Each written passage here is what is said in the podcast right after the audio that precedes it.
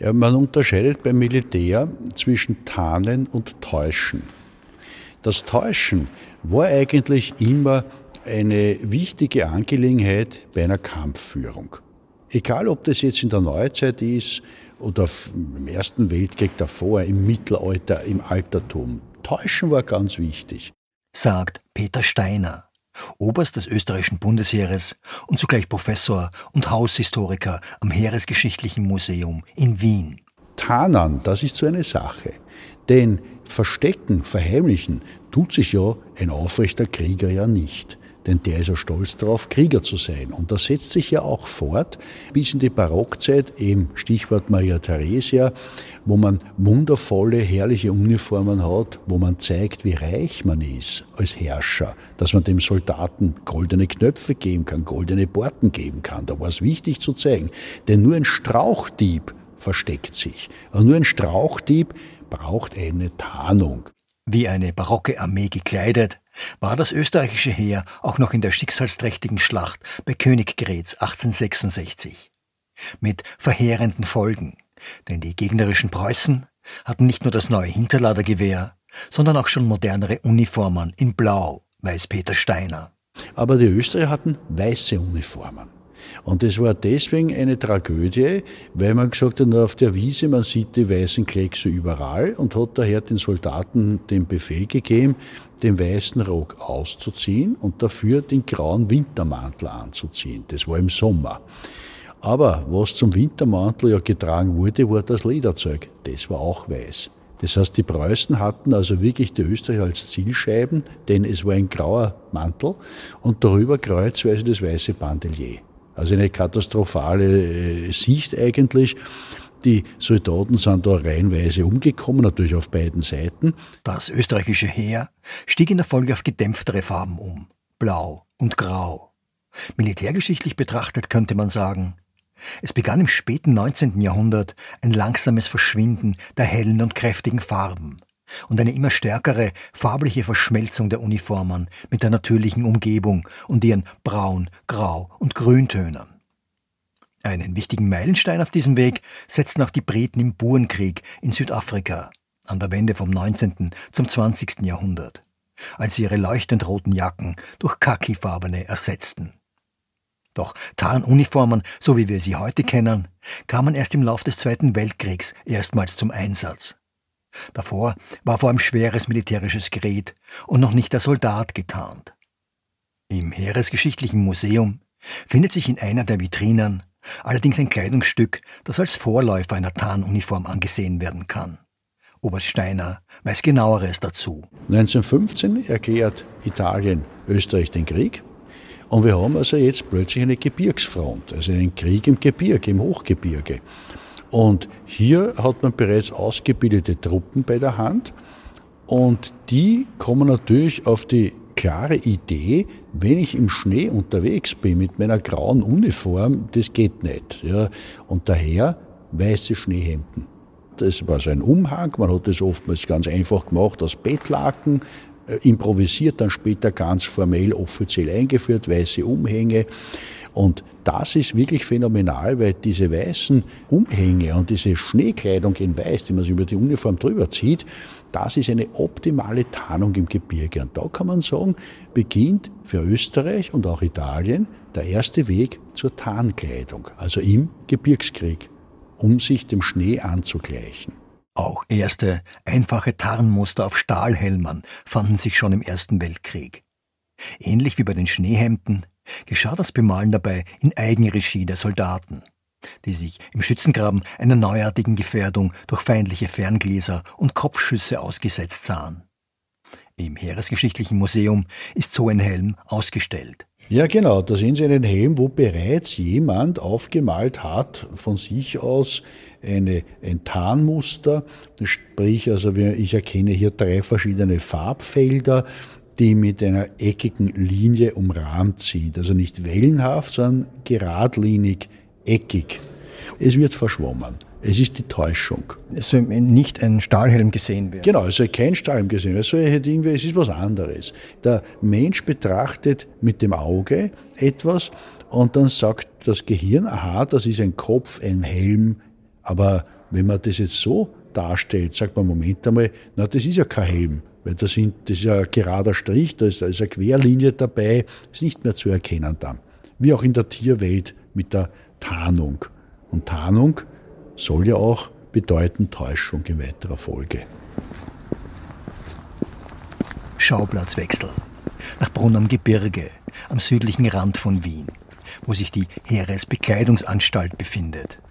Hier wird die Kleidung und Ausrüstung fürs Bundesheer entworfen, in kleinen Serien als Prototypen produziert und dann auch ausgiebig vor Ort getestet. Und die Heeresbekleidungsanstalt gibt es seit neunzehnhundertdreizehn, früher als K und K Monturdepot. An, an diesem Ort? An diesem Ort. Und seit neunzehnhundertdreizehn wird immer Bekleidung hier gemacht. Immer. Ich bin zu Besuch bei Herbert Engel, der in der Heeresbekleidungsanstalt als Amtsdirektor fungiert und unter dessen Ägide hier auch das neue Tarnmuster des österreichischen Bundesheeres entwickelt wurde. Vor dem Eingang zu seinem Büro stehen zwei männliche Schaufensterpuppen, die Tarnuniformen tragen.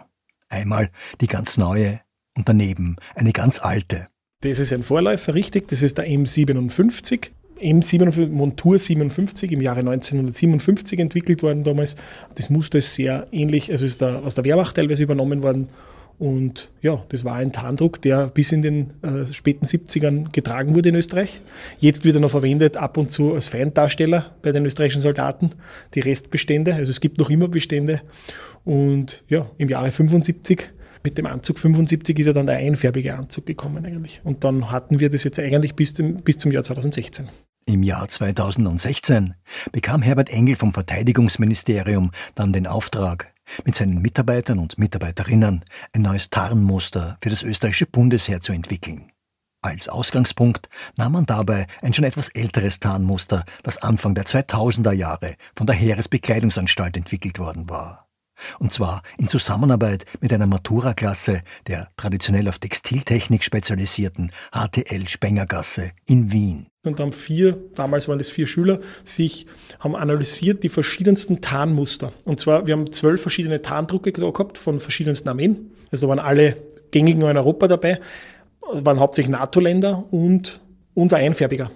Und die haben die verglichen zu vier Jahres, also zu allen vier Jahreszeiten, bei vier verschiedenen Geländetypen zu drei verschiedenen Entfernungen.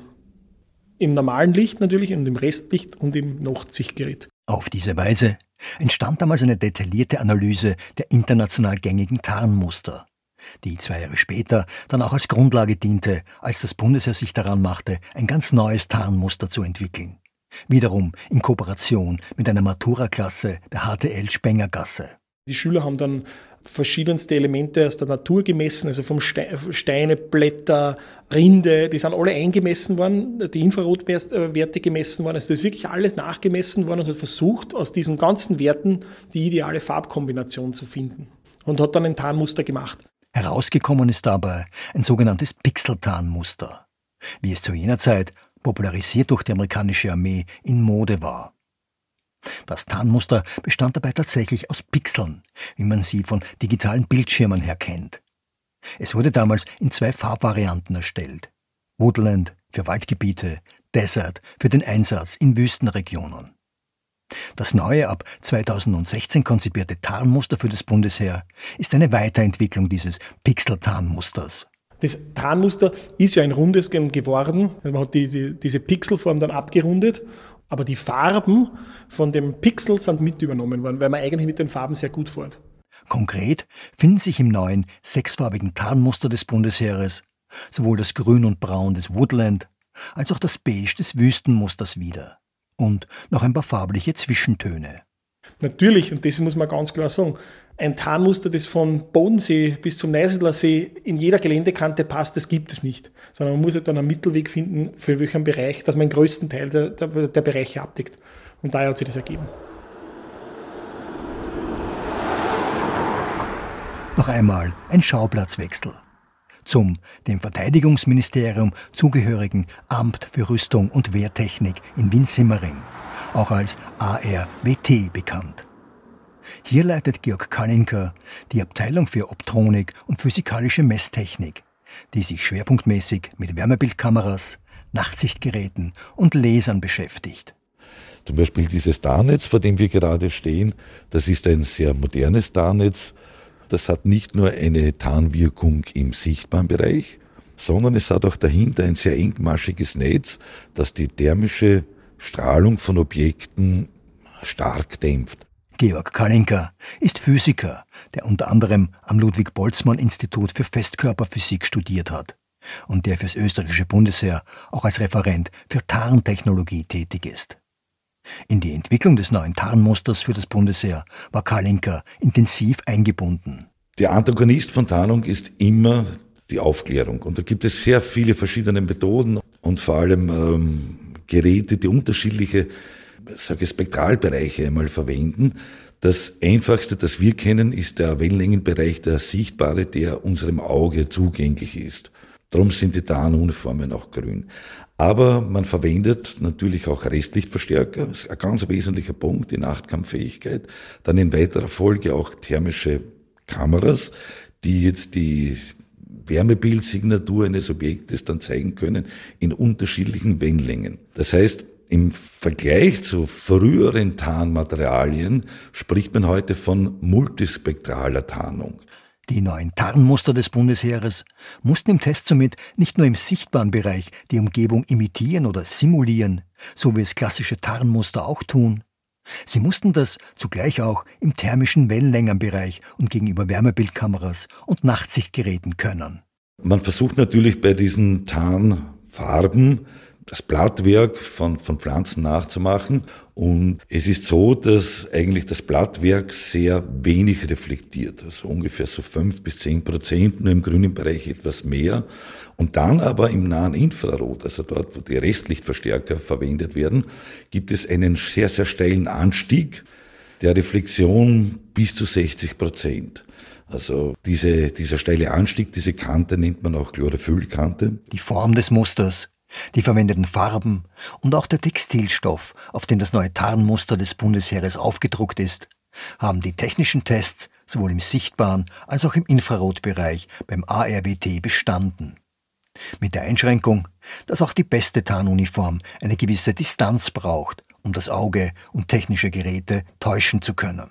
Aber so auf, sage ich einmal, hundert, zweihundert, dreihundert Meter ist die Einbettung in die natürliche Umgebung fast perfekt. Also das ist sehr schwer, den Soldaten zu erkennen.